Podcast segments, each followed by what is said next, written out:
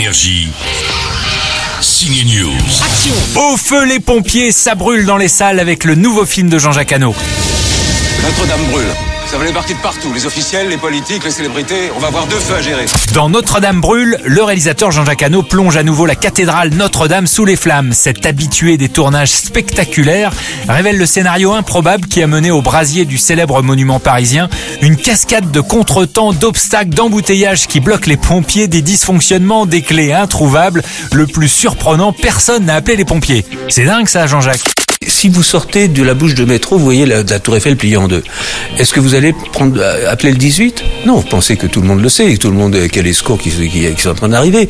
C'est passé pendant 20 minutes, personne n'a appelé les pompiers. Les gens ont appelé les pompiers quand ils ont vu que les pompiers n'étaient pas là. Et eux ont été prévenus par un pote qui était en vacances à l'étranger. Euh, bien, sûr qu'il y a des, des spectateurs qui me disent, mais attendez, l'histoire des clés et tout ça, vous, vous avez inventé. Mais pas du tout. Euh, C'est pour ça qu'il y a des, des scènes un peu d'humour dans, dans le film, parce que si vous voulez, euh, c'est des choses qui sont tellement improbables et elles sont vraies. Il va falloir vous battre à quelques-uns. Paris est bloqué. La cathédrale brûle, il faut sortir les trésors, la couronne, le clou de la crucifixion, la charpente s'écroule. Qui est volontaire pour monter éteindre C'est chaud, c'est à voir au cinéma cette semaine. Avec mes hommes, on se porte volontaire. On a demandé des lances supplémentaires et du renfort. Il n'y aura pas de renfort. Énergie. Signe News.